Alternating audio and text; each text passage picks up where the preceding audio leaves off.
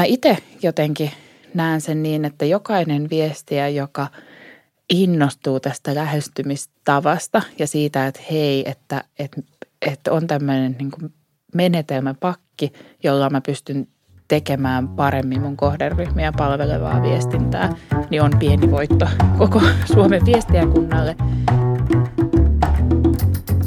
Tervetuloa mukaan Kaikoja podcastin palvelumuotoiluteeman kolmanteen viimeisen jakson. Mitä meidän palvelumuotoilijamme Elina Piskosella ja Niina Määllä on vielä kerrottavana? No ne menetelmät, tietenkin. Ja tässä jaksossa puhutaan muun muassa fasilitoinnista, testauksesta ja siitä, miten viestiä voi oppia palvelumuotoilun menetelmiä ja käyttää niitä apuna päivittäisessä työssään. Mä oon Kaju viestinnän suunnittelija Elina Kirvesniemi ja nyt selvitetään palvelumuotoilun parhaat menetelmät. Ja ennen kuin me mennään tähän aiheeseen, niin pakko kysyä. Mä oon ymmärtänyt, että teillä palvelumuotoilijoilla te hyödynnätte jos jonkinlaista härpäkettä, on postit-lappuja kaikissa eri väreissä, flappitaulua, tarroja, mitä muuta.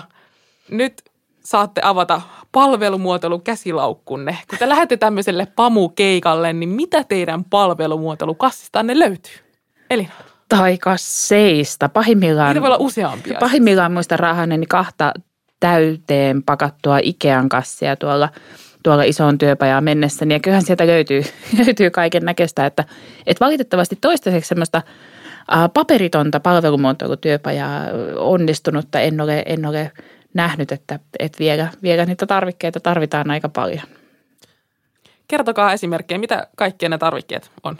Niina. viestiänä, kun tulee sieltä sanojen maailmasta, niin se, että asioita tehdään näkyväksi, vaikka se olisi vaan sen nostaminen postit-lapulla seinälle tai kirjoittaminen niin kuin, äm, staattiseen valkotauluun, joka on myös aivan maaginen, että voi laittaa valkotauluja mihin tahansa, niin se, että tehdään asiat näkyväksi, visualisoidaan, ehkä jopa piirretään, niin se avaa erilaisia ajatuksia, se avaa, se aktivoi sun aivoista eri kohtia – ja se mahdollistaa myös sen yhdessä ja ryhmissä miettimisen. Se on ihan kummallista. Mä oon niin kuin täysin, täysin luotan siihen visualisoinnin voimaan ihan hirveästi ja haastan ikään kuin itseäni siihen koko ajan, että yrittäisi koko ajan tuoda paremmin näkyviin. Ja sen takia hyvät tussit on älyttömän hyvä väline. Niitä täytyy olla palvelumuotoilijalla. Eli sillä on syynsä, miksi ne kaksi Ikea-kassia raahataan sinne työpajaan. Sillä on syynsä ja mä sanoisin, että mä haastan, haastan myös kaikki esimerkiksi ihan semmoisia peruspalavereja pitävät ihmiset niin kokeilemaan joskus jotain vähän uutta. Et sen sijaan, että mennään palaverihuoneeseen ja isketään siihen läppärit esiin ja ruvetaan puhumaan ja puhutaan vaikka tuntiasia ja sitten laitetaan läppärit kiinni, niin tehtäisikin niin, että, että vaikka – otettaisiin joku fasilitoinnin menetelmä käyttöön, ideoitaisiin pikkasen jotain, kerättäisiin, kerättäisiin postitteja seinälle ja katsottaisiin, mitä sieltä syntyy. Se saattaa saada todella paljon pidemmälle työstettyjä ajatuksia samassa ajassa. Siinä on myös se, että ihmisillä on taipumus muistaa ne pari asiaa sen keskustelun jälkeen. Monesti ne, jotka liittyy jollain lailla siihen mun jo esittämään ideaan. Ja kun ne on tehty jollain lailla näkyväksi, niin ne jää myöskin sinne yhteiseen muistiin, jolloin tavallaan voidaan palata niihin. Että jos me ollaan nyt testattu se mun lempi-idea ja saatu palautetta, että mm, vähän tarvitsisi jotain vielä ehkä muuta miettiä, niin sitten se ei ole menetetty se tieto, vaan sä voit palata niihin kertaalleen ideoituihin ideoihin ja lähteä kokeilemaan jotain muuta. Ja, itse, tosi, ja tosi moni noista äh, palvelumuotoissa käytetään esimerkiksi paljon erilaisia kanvaksia, tämmöisiä siis papereita, missä, missä on jotain lokeroita tai, tai muita kysymyksiä tai asioita. Ja nehän on siis vaan strukturoitu tapa tehdä asioita ja ne tavallaan ohjaa sitä ajattelua ja ohjaa sitä keskustelua. Ja nimenomaan, jos, jos vaikka palavereissakin käyttäisi entistä useimmin tämmöisiä niin strukturoituja, että kaikki kohdat pitää täyttää, meidän pitää ihan oikeasti miettiä, että, että no kuka tämän sitten tekee ja milloin ja mitä tapahtuu, niin se, se ohjaa sitä työskentelyä tosi tehokkaasti. Eli tästä vinkki ei vain palvelumuotoilijoille, vaan myös palavereihin. Ky- kyllä, kyllä. Siirrytään sitten tämän päivän aiheeseen. Te puhutte paljon prosessista. Haluatteko kertoa, mikä on palvelumuotoilussa prosessi? Joo, tämä on varmasti semmoinen lempi, lempisana siellä ensimmäisessä jaksossa taiettiin aloittaa, että asiakas ja prosessi on ne kaikista tärkeimmät. Mutta samanaikaisesti Kaijussa me aika vahvasti uskotaan, että niissä on kaikissa kyse siitä samasta ajatuksesta, että välillä ideoidaan ja avataan ajattelua, tuuletetaan, tehdään kaikki mahdolliseksi. Sitten sen jälkeen karsitaan, sitten taas ideoidaan ja sitten karsitaan. Eli tavallaan niin kuin lähdetään isosta määrästä asiakasymmärrystä, tiivistetään se pieneen ja sen perusteella valitaan ja sitten lähdetään ideoimaan niitä ratkaisuja ja sitten taas tiivistetään ja kokeillaan muutamia. Ja tämä tämmöinen niin kuin kahden timantin, tuplatimantin malli aivan perinteisen British Councilin mukaan on, on se, mihin niin kuin suurin osa näistä joka tapauksessa, joka tapauksessa perustuu. Eli tämä on semmoinen niin palvelumuotoilussa toistuva prosessitapa. Kyllä, juuri näin. Olen niitä palvelumuotoilijoita, jotka selittäessään tekee käsillään tuplatimanttia, niin kuin monet muutkin näyttää tekevän. Mahtavaa pitää kiinnittää tähän huomiota. Ja kyllä täytyy sanoa, että tässä itse asiassa on, vaikka, vaikka siitä prosessista puhutaan ehkä joskus vähän liikaakin, niin kyllä se on tavallaan – uh, semmoinen, mikä tuo siihen erityisesti mun mielestä viestinnän tekemiseen niin semmoista uutta otetta, että on tietty prosessi, johon on ihan selkeä alku, selkeät vaiheet siinä ja sieltä saadaan niillä mietityillä menetelmillä ne tietyt lopputulokset ja sitä pystyy, pystyy monistamaan ja toistamaan ja se on kyllä tosi arvokasta sen työskentelyn kannalta. Me ollaan teidän kanssa paljon keskusteltu palvelumuotoilusta ja, ja silloin esille nousee useasti tämä työpajan käsite – ja tämä on hirveän oleellinen.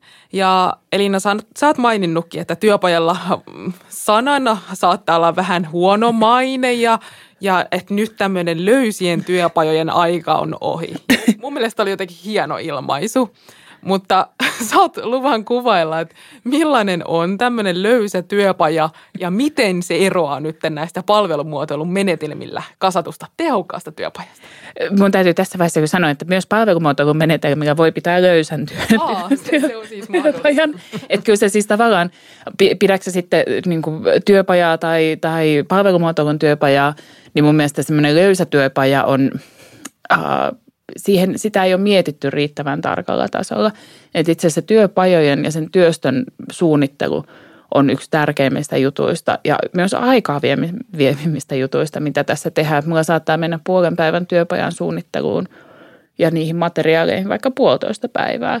Ja siihen tavallaan joka ikiseen työpajaan, jota näissä projekteissa tehdään, niin, niin laaditaan itse asiassa minuuttia aikataulu että vaikka kello 9.05-9.15 tapahtuu tätä, siihen on mietitty menetelmät, siihen on mietitty miksi tätä menetelmää käytetään tässä vaiheessa ja se, että mitä sieltä tulee lopputulokseksi. Läheskään aina ne minuuttiaikataulut ei pidä, mutta se täytyy olla olemassa, jotta sä pystyt sitä siinä työpajan kuluessa. Jos sattuukin semmoinen, semmoinen porukka, joka – keskustelee ihan tosi, tosi paljon, niin sä pystyt sieltä tiputtamaan jotain tiettyjä. Esimerkiksi sä oot yleensä jättänyt jonkun, jonkun bufferin sinne loppuun, että sä pystyt tiettyjä menetelmiä ottamaan sieltä pois tai jollain muulla keinoilla saamaan siitä työpäästä toimivan. Tai sitten ääriesimerkki se, että se keskustelu ei meinaa lähteä liikkeelle millään, että minkä tyyppisillä menetelmillä sä pystyt sitä kannustamaan. Miten paljon tässä voi käyttää ennakointia, kun jotenkin herää se kysymys, että miten voi etukäteen tietää, että onko tämä nyt keskustelevainen porukko ja miten sitten kun ne saatetaan yhteen, niin – siellä tilanne, miten se siitä lähtee liikkeelle? No, on tietenkin tavallaan niissä menetelmissähän on paljon sellaisia tekijöitä, jotka ylipäänsä varmistaa sen, että kaikki pääsee ja myös joutuu ääneen tavalla tai toisella. Että se tuo myös semmoista niin kuin tasa-arvosta sinne, että pelkästään ne ihmiset, joilla on aina vaikka sanottavaa ja myös rohkeutta sanoa, niin ei ole ne, jotka saa sen mielipiteensä kuulluksi, vaan kyllä ne menetelmät on itsessään rakennettu niin, että, että, että ne varmistaa sen tasapuolisen osallistumisen – mitä muuta kuuluu tehokkaaseen työpajan, niin? Ähm, no ainakin niin kuin se on myös mahdollisuus va- valmistautua, että vaikka sulle ei aina olisi käytettävissä fasilitoinnin tai palvelumuotoilun ammattilaisten, niin se, että, että on se ymmärrys siitä, että se fasilitointi on yksi tärkeä osa ja sitä varten tarvitaan resursseja. Että sä et ole esimerkiksi samanaikaisesti asian esittelijä, osallistuja ja fasilitaattori, vaan että on jonkun asia, vaikka organisaation sisältä, varmistaa se, että meillä on erilaisia – tota niin, metodeja, joilla me saadaan katsottua, että saadaan se lopputulos aikaan, jolla me varmistetaan, että ihmiset energisoituu silloin, kun ne tarvii sitä energiaa, että se työpaja juoksee sillä lailla, että ihmiset voi jättää asiat sinne työpajaan. Siinä kohtaa, kun joka tapauksessa tulee se sellainen niin kuin harmaa, vähän karvanen alue, missä alkaa niin kuin ajatukset pysähtymään, niin, niin kuin pystytään pushaa siitä yli, ettei jäädä sellaiseen niin kuin vellomaan se on niin kuin ammattitaito ja se vaatii sen oman, oman resurssin. Ja sitä on aika paljon, musta tuntuu organisaatiossa, mutta se, että otetaan niin kuin käyttöön ja tunnustetaan se erillisenä ammattitaitona, niin se on aika tärkeä asia. Pakko tarttua vielä nyt, mainitsit tuon fasilitoinnin, niin se voitaisiin avata tässä kohtaa, että mitä tarkoittaa fasilitointi ja miten se liittyy työpajaan. Niin. No e, e, niin kuin juuri sitä, että, että pystyy miettimään sitä juoksutusta, että se ei ole vaan sitä puheenjohtamista, että, että annan nyt sinulle puheenvuoron, vaan se on, että miettii niitä erilaisia keinoja saada ihmiset mukaan ja, ja yhdistellä niitä, niitä mielipiteitä sieltä niin, että saadaan niin kuin yhdessä kohti lopputulosta.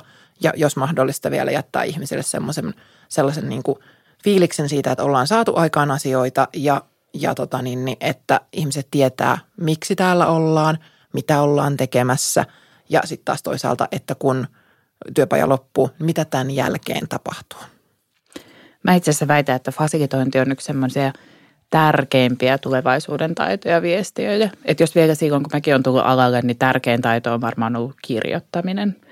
Ja onhan se edelleen tärkeä taito viestiällekin, mutta yhä enemmän miettii, että, että kun vielä, kun vielä niin kuin parikymmentä vuotta sitten, niin – viestintäorganisaatioissa viesti ja asiantuntijat oli asiantuntijoita, niin nyt puhutaan siitä, että koko organisaatio on viestiöitä ja viestiöitä tavallaan se, se rooli, rooli muutos sinne, että sen sijaan, että sä olet se tiedottaja, niin saatkin sen kaiken mahdollistaja. Ja siihen se fasilitointi liittyy, liittyy paljon. Se, että sä, se, että sä osaat sellaisia menetelmiä – millä saadaan, saadaan asioita, asioita eteenpäin, millä saadaan, saadaan tota asiantuntijat esimerkiksi yhteen ideoimaan ja, ja kehittämään ja viemään asioita eteenpäin. Eli tästä kaikki viestijät voi olla, olla tarkkana ja miettiä, että jos ei vielä ole niitä fasilitointimenetelmiä tai fasilitointitaitoja olemassa, niin nyt siihen kannattaa Kyllä. panostaa. Kyllä, ja sehän on siis moni on mulle tavallaan sanonut, ja sehän on jännittävää. Se on jännittävää mennä vetämään vaikka ensimmäistä työpajaansa, ja sä mietit, miten, miten tämä menee. Ja mun neuvo siihen on se, että, että ota jotain kokeneempaa fasilitoijaa, vähän sparrausta siihen, että miten se kannattaa rakentaa se työpaja, minkälaisia menetelmiä siinä kannattaa käyttää. Mutta sitten vaan rohkeasti tekemään, koska sitä, se, on, se on just semmoinen taito, joka – karttuu vaan harjoittelemalla. Ja myös niiden onnistumisten ja epäonnistumisten kautta. Että mä valehtelisin, jos mä sanoisin, että joka ikinen työpaja, jonka on vetänyt, niin on ollut aivan huippumenestys. Uh, yleensä on yleensä tekniikoita, millä sä saat sieltä siinä vaiheessa, kun esimerkiksi vaikka semmoista, että se keskustelu ei jotenkin tunnu etenevän tai muuta, niin sä saat sitä eteenpäin. Mutta on, on, on todella onnistuneita työpajoja ja sitten on niitä työpajoja, joista sä opit aika paljon. Kerro esimerkki tällaisesta, mikä on niin kuin ollut hyvä työpaja, jos olet ollut mukana tai erinomaisen, niin se on sillä tavalla niin kuin onnistunut, että se on jäänyt mieleen, että tällainen on hyvä työpaja. Uh, musta varmaan yksi semmoisista mieleenpainovimmista oli, uh, tehtiin säteilyturvakeskukselle semmoista radon viestintään liittyvää projektia ja siellä oli todella innostava työpaja. Siellä oli uh, säteilyturvakeskuksen radon asiantuntijoita, heidän viestintäasiantuntijoita – ja sitten ä, työsuojelupäälliköiden edustaja. Ja kun nämä kolme tahoa tuotiin yhteen miettimään sitä, että miten ä, radonsäteilyn mittaamisesta kannattaisi työpaikoille viestiä. Ja se, siinä näki jotenkin ihan käsin kosketeltaan sen arvon, että mikä se arvo on, kun sä oikeasti pystyt suoraan keskustelemaan sen sun kohderyhmän kanssa, että mitkä tässä on niitä haasteita ja miten me pystytään viestinnällä pääsee siitä yli. Kuulostaa siltä, että oli varsin onnistunut ja varmaan yksi syy olikin se, että se oli niin paljon eri tahoja ja mm. kiinnostaa tietää varmaan kuulijoitakin, että ketä yleensä näissä työpajoissa on mukana. Onko aina joku, että tietty tällainen porukka etsitään tämmöisiä henkilöitä vai miten paljon siinä on vaihtelua? Uh, no mun mielestä se riippuu tosi paljon projektikohtaisesti, mutta kyllä se semmoinen, ehkä semmoinen perussääntö on se, että meillä pitäisi työpajassa olla ne ihmiset, joilla on riittävä tieto – sen asian edistämiseen. Et, jos miettii vaikka, me kehitetään vaikka viestintästrategiaa, niin kyllä meillä silloin joko, joko mielellään jo ennen on kerätty sitä ymmärrystä siitä meidän kohderyhmistä ja meidän, meidän henkilöstön tarpeista ja meidän äh, sidosryhmien tarpeista. Äh, me voidaan toki ottaa heitä myös sinne työpajoihin mukaan työstämään, mutta yhtä lailla meillä täytyy olla siellä mukana esimerkiksi vaikka – usein IT, IT-osasto tai heidän edustajansa on aika tärkeä. Ihmisiä sieltä asiakasrajapinnasta, johto. Johdon edustaja se, että, että, se, että myös se semmoinen päätösvalta on, on siellä työpajassa mukana. Ja ehkä just se, että, että sitten kun niin kuin laitetaan sitä resursseja siihen, että on ne ihmiset siellä paikalla. Itse ollut muun muassa mukana lukemattomissa sellaisissa kokouksissa, jossa on saatettu lennättää ympäri maailmaa ihmisiä sinne muutamaksi päiväksi tulee yhteen keskustelemaan, niin onhan se ihan hirveän tärkeää, että päästään johonkin muuhun kuin alimpaan yhteisen nimittäjän.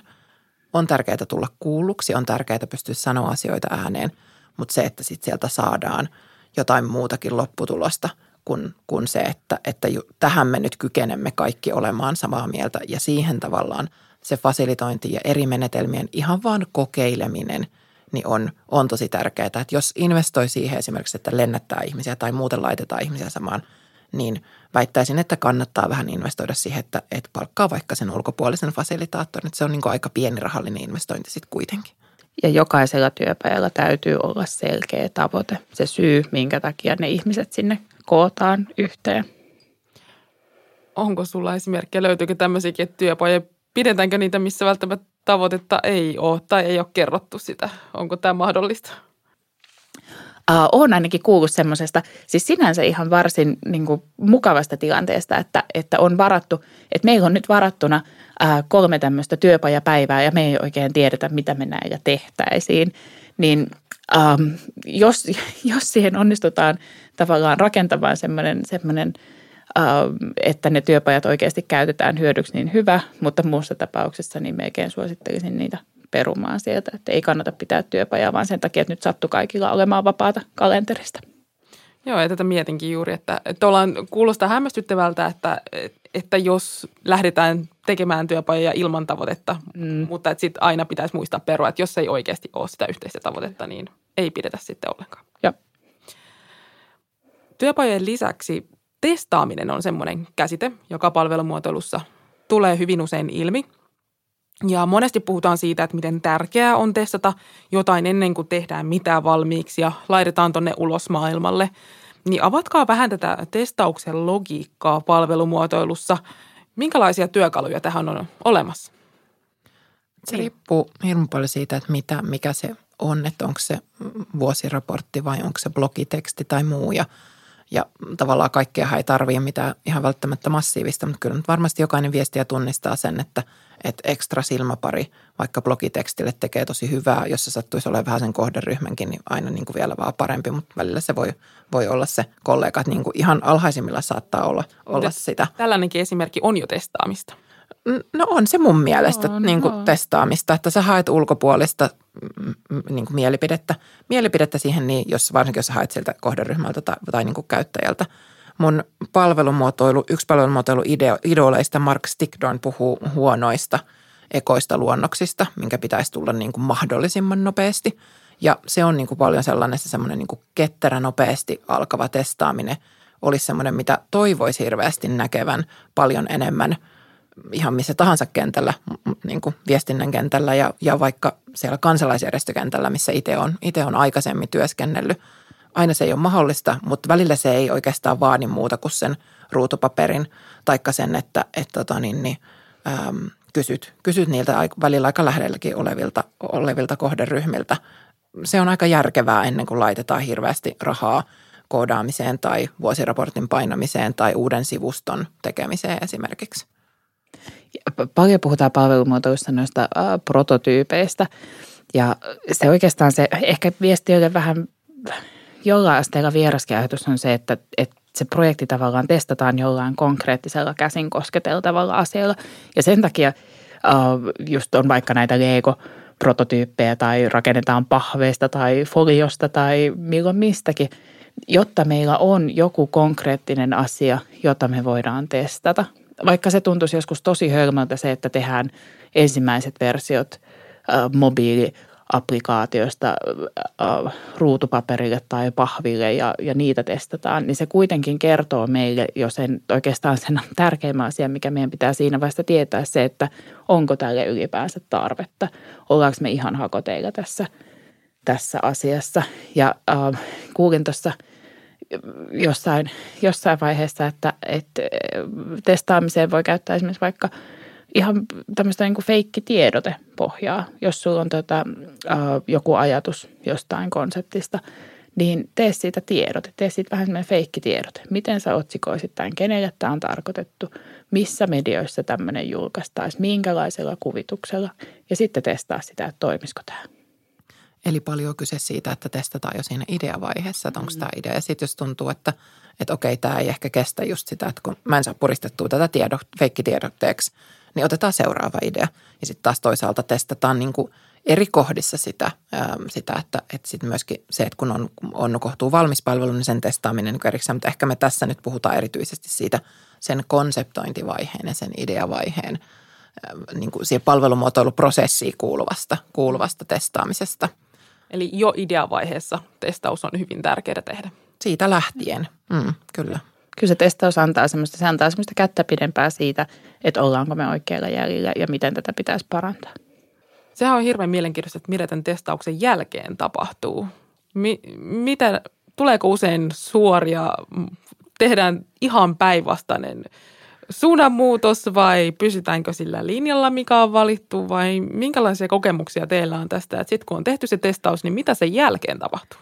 No se onkin, se, on, se onkin hyvä kysymys. Toi uh, on ollut mukana esimerkiksi sellaisessa prosessissa, missä uh, oli asiakasymmärrystä ja sitten ideoitiin ja kehitettiin semmoinen ensimmäinen raakaprototyyppi ja lähdettiin testaamaan ihan aidoilla käyttäjillä – ja kolme kertaa sieltä tuli se sama kolmesta eri ideasta. Joka kerta me oltiin ihan tosi tosi innoistaan siitä, että tämä on nyt hyvä juttu. Ja joka kerta sieltä tuli semmoinen täystyrmäys, että ei tämmöistä, en mä kyllä tuskaan käyttäisi tämmöistä. Ja se on itse asiassa tosi, tosi raskas vaihe tavallaan luopua siitä, että hei, että tämä idea, mikä mun mielestä oli ihan briljantti, niin tässä testauksessa näyttää nyt siltä, että, että ei nämä ihmiset vaan tätä käytä. Ja silloin tavallaan se se, että sä peruutat takaisin sinne, että no mitäs muita ideoita meillä oli ja lähdet sieltä tavallaan miettimään sitä, että no mitä me seuraavaksi lähdetään, niin se kyllä vaatii semmoista pientä psyykkausta siinä vaiheessa, mutta toisaalta on se silti paljon parempi kuin se, että me oltaisiin lähdetty viemään esimerkiksi tuotantoon asti sellaisia ideoita, jotka ihan oikeasti ei,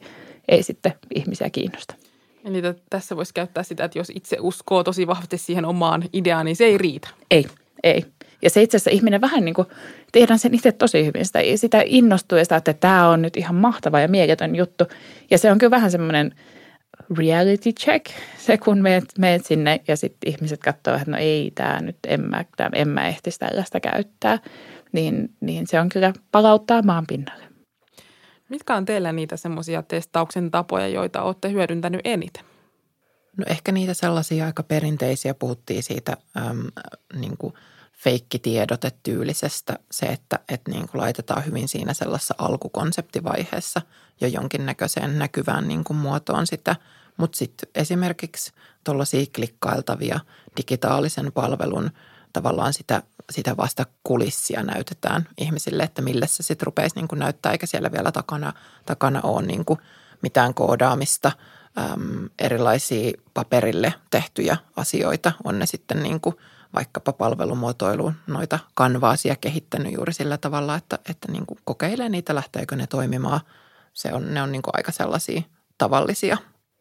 Ja siis toisaalta, toisaalta sitten testataan myös paljon ihan niin kuin reaalimaailmassa, että tehdään joku, äh, jos esimerkiksi tehdään just vaikka joku äh, sisältöstrategia tai viestintästrategia, sen seurauksena tulee tiettyjä vaikka sisältöteemoja ja sisältöjä, niin niitä voidaan testata siinä – siinä tehdessä sieltä hirveän hyvin näkee se, että minkä tyyppiset sisällöt toimii missäkin ja miten se tavallaan, mitä kannattaa, mitä kannattaa jatkaa ja mitä kannattaa muuttaa. Että se myös se tavallaan niin kuin tehden testaten niin on, toimii viestintäalalla tosi hyvin. Toisaalta sitten taas musta on kanssa ihana jotenkin testata esimerkiksi vaikka esitteitä, niin ruutupaperi, prototyyppinä rakentaa, rakentaa jostain semmoista esitteestä, esitteestä leikata ja liimata ja, ja, ja kuvia etsien semmoinen – käsin kosketeltava prototyyppi, jota, jota ihmiset pystyy oikeasti selaamaan ja miettimään, että mitä tässä, mitä tässä kannattaisi vielä korjata.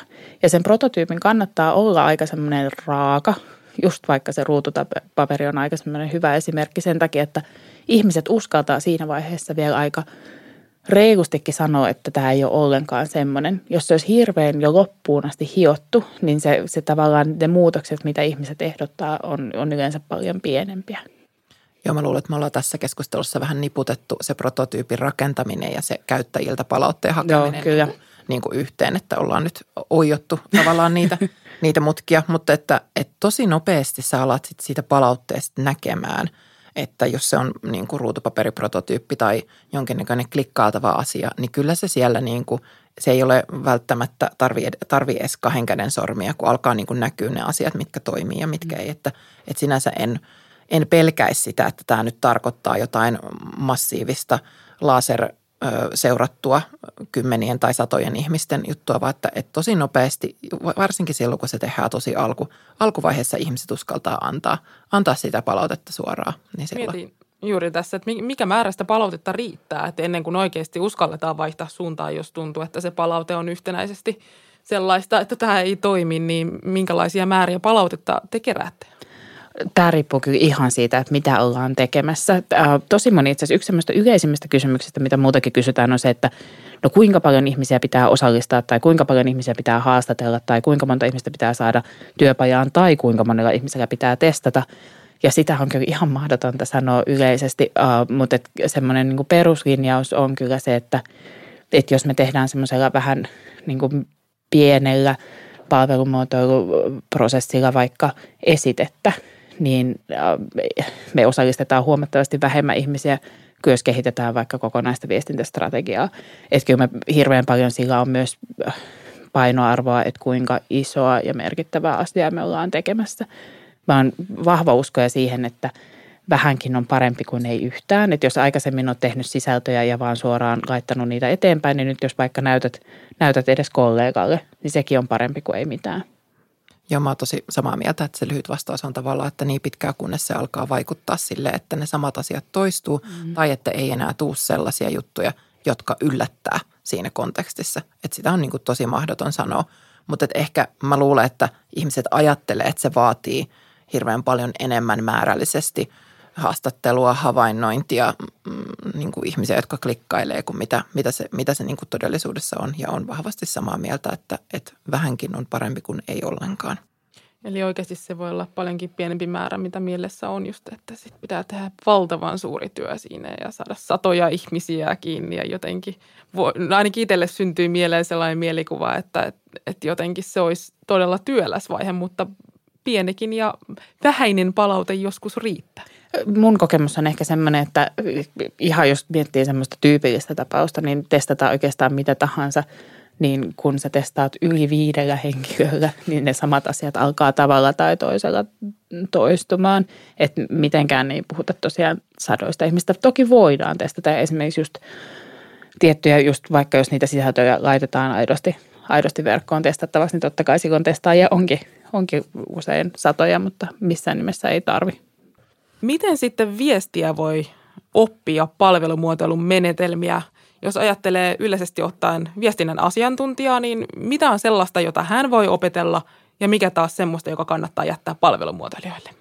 No tämä kysymys selkeästi puhuttaa ja itse asiassa viime vuoden loppupuolella ruvettiin vähän isommallakin porukalla miettiä just sitä, että viestinnän ja markkinoinnin palvelumuotoilu, mitä erityislaatusta siinä on – Ähm, mikä on hyvää palvelumuotoilua, mitä pitäisi vähintään toteutua, jotta kyse on palvelumuotoilusta.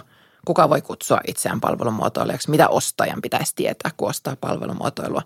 Ja tästä keskustelusta ja prosessista lopputuloksena ää, syntynyt keväällä julkaistu tämmöiset kymmenen viestinnän ja markkinoinnin palvelumuotoilun periaatetta, jotka on avoimessa prosessissa yhdessä kehitettyjä ja avoimesti kenen tahansa hyödynnettävissä. Ne ei ole minkään kaupallisen, kaupallisen tahon, tahon tota, niin, niin, tekemiä, vaan ne on semmoinen keskustelun avaus juuri tähän suuntaan, että mitä se tarkoittaa se viestinnän palvelumuotoilu. Ja ne periaatteet löytyy tuota, ainakin Facebookista, jos olet Facebookin käyttäjä, niin viestinnän ja markkinoinnin palvelumuotoilijat Facebook-ryhmästä löytyy linkki periaatteisiin. Uh, mä itse jotenkin näen sen niin, että jokainen viestiä, joka – innostuu tästä lähestymistavasta ja siitä, että hei, että, että, että on tämmöinen niin kuin menetelmäpakki, jolla mä pystyn tekemään paremmin mun kohderyhmiä palvelevaa viestintää, niin on pieni voitto koko Suomen viestiäkunnalle. Ja se, uh, se on tärkeää tavallaan se keskustelu siitä, että milloin tehdään oikeita palvelumuotoilua, erityisesti silloin, jos no, ostetaan niitä palveluita, että tavallaan sä maksat siitä ihan oikeasta tekemisestä. Mutta se, että sä rupeat pikkuhiljaa viesteenä tuomaan sinne omaan organisaatioon sitä ajattelutapaa, että sen sijaan, että me viestinnässä kerrotaan siitä, että missä me ollaan tosi hyviä ja missä, mitä uusia juttuja meillä on tulossa, niin me mietitäänkin sitä, että kenelle me ollaan tätä tekemässä ja mihin me halutaan vaikuttaa ja miten me halutaan sitä ihmistä auttaa. Ja se, että tehdäänkö se ihan puhtaasti palvelumuotoille, että teekö sitä tavallaan sitä työtä ihan puhtaasti palvelumuotoille, niin se on ihan toisarvosta. Eli se voikin olla vaan ajattelutavan muutos. No se, se on ainakin se lähtö, lähtö sille. Sitten sit on olemassa tavallaan, um, sitä, on, sitä on hirveän vaikea palvelumuotoilla opetella kirjoista tai, tai teoriasta tai edes kuuntelemalla vaikka, vaikka tällaisia podcasteja, vaan kyllä se semmoinen – kädet savessa tekeminen on, on tässäkin se, millä sä sitten, millä sä sitten sitä oikeasti, oikeasti opit. Ja jos sulla on omassa organisaatiossa vaikka palvelumuotoilija tai palvelumuotoiluammattilainen tai jos sulla on mahdollisuus ostaa niitä palveluita ulkopuolelta. Mäkin olen esimerkiksi siis toiminut vaikka sparraajana niin, että, että viestiä on itse, toteuttanut projektin, mutta, mutta meillä on ollut sitten vaikka neljä tai viisi sparrauskertaa, missä mä oon vähän ohjannut ja sitten on tsekattu, että onko kaikki niin kuin – mennyt niin kuin suunniteltiin ja, ja miten, sit, miten seuraavassa vaiheessa kannattaisi edetä ja muuta. Että sitä semmoista käytännön, käytännön kokeilemista ja tekemistä mä kyllä kovasti suosittelen.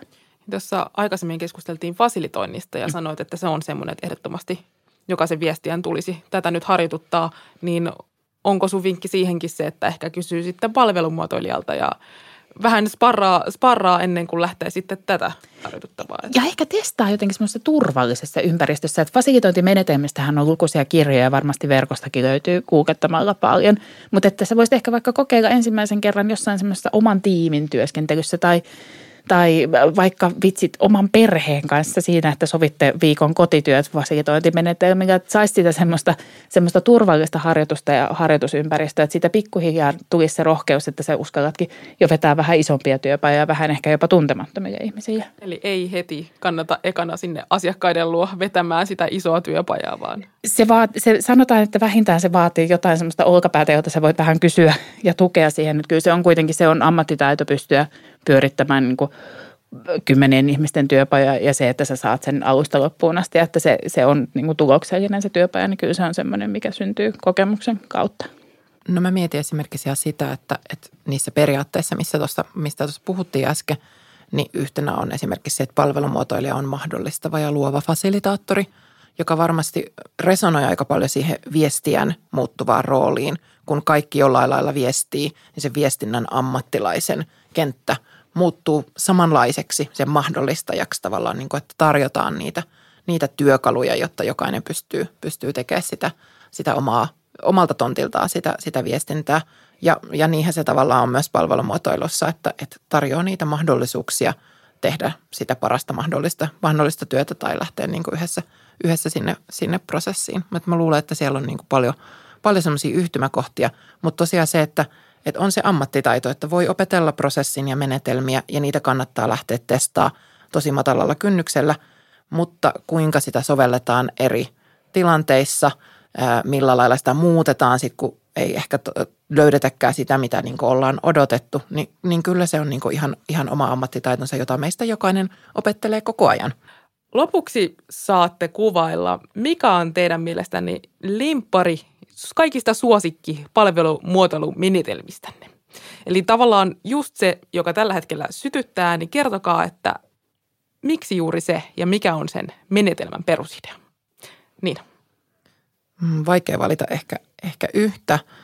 Ähm, mä luulen, että ne kohdat, vaikka siellä työpajassa, kun ihmiset lähtee innostumaan ja sä huomaat, että se prosessi alkaa viemään mukaansa ja sieltä alkaa nousea sellaisia asioita, mitä ei ehkä alussa olisi edes uskaltanut toivoa, niin se on niin kuin aika, aika huima ja se ei ole ehkä yksi yksittäinen menetelmä, vaan niin kuin se yhdistelmä sitä, sitä tota niin, niin osaamista ja sit sitä ennen kaikkea niiden, niiden osallistujien heittäytymistä. Mutta ö, ehkä niitä huippukohtia on ihan se, että kun sulla on monennäköistä asiakas – dataa, tietoa. Ja sitten sä rupeat laittaa niitä, käytitpä sitten postit-lappuja tai jotain elektronista vempelettä tai Exceliä. Ja sä rupeat laittaa niitä järjestykseen ja katsot, että mitä sieltä nousee sieltä. Niin se on niin kuin mun sellainen ihan suosikki, suosikkikohta. Ja se on niin kuin ehkä se kaikista vaikein selittää ja vaikea myöskin myydä. Että et ei voi vielä sanoa, täytyy odottaa, että mitä sieltä tiedosta alkaa lähtemään – mutta sitten kun siellä alkaa näkyä toistuvia teemoja ja sellaisia, että no tämä on nyt kyllä tosi kuriositeetti, niin vaikka se olisi ihan postit seinämä, missä sä niitä järjestelet, niin se on niin kuin aika, aika huikea, koska sieltä lähtee sitten uusia, uusia ideoita. Mun täytyy sanoa, että mullakin, mullakin on yllättäen vaikea valita semmoista yksittäistä menetelmää, mutta kyllä mun täytyy sanoa, että semmoinen yhteiskehittäminen, sen, sen toteuttaminen näissä viestintäprojekteissa. Että ehkä viestien työ varsinkin semmoisessa organisaatiossa, missä sä saatat olla ainoa viestintäihminen, niin on, on paikotella aika yksinäistä. Ja se, että kun tuodaan semmoista yhteiskehittämistä, vaikka mietitään vaikka, että sä, sulla tehtävänä on suunnitella ensi vuoden viestintä. Ja sen sijaan, että sä suunnittelisit sen omassa päässäsi, niin sä otatkin siihen mukaan organisaation johtoa ja viiteitä ja, ja liiketoiminta-asiantuntijoita ja sillä porukalla tehokkaasti vaikka, vaikka yhdessä kolmen tunnin työpajassa ideoitte, että hei, että mitä me voitaisiin ens, ensi vuonna tehdä. Vielä parempaa, jos siellä on sitä asiakasymmärrystä, jos teillä on jo tutkittua tietoa siitä, että mitä teidän kohderyhmät tarvii, niin se tekee heti siitä viestinnästä niin kuin – kaikkien asian. Ja jotenkin puhutaan paljon viestintäalalla vieläkin siitä, että viestinnän merkitystä ei, ei organisaatioissa ymmärretä. Niin nämä projektit, missä, missä tehdään yhteiskehittäjän viestintää, niin poikkeuksetta innostaa niitä organisaatioita ja tuo sitä semmoista viestinnän, että hei, tää, mehän voidaan tehdä tällaistakin. Ja viestintähän, että tämä on tätä. Tää, tää, tää me, voidaan, me voidaan vaikka ihan oikeasti tukea tiettyjä liiketoiminta – alueita ihan eri tavalla ja eri tasoisesti kuin mitä aikaisemmin on tehty, niin ne on, ne on kyllä semmoisia hienoja hetkiä. Kiitos haastattelusta Elina Piskonen, Niina Mäki, Kaijun palvelumuotoilijat. Ja kiitos paljon kuuntelijoille. Tämä oli viimeinen jakso Kaikuja podcastin palvelumuotoilu teemoisista jaksoista. Ja jos haluat kuunnella lisää, niin kaikuhelsinki.fi. Sieltä yhteystiedosta löytyy meidän kaikkien osoitteet, niin voi laittaa kysymyksiä tulemaan tai jos jäi jokin vielä epäselväksi tai haluat kuulla lisää siitä, että mitä meidän palvelumuotoilijat tekee, niin, niin sieltä voi laittaa viestiä meille, niin ollaan yhteyksissä. Kiitos.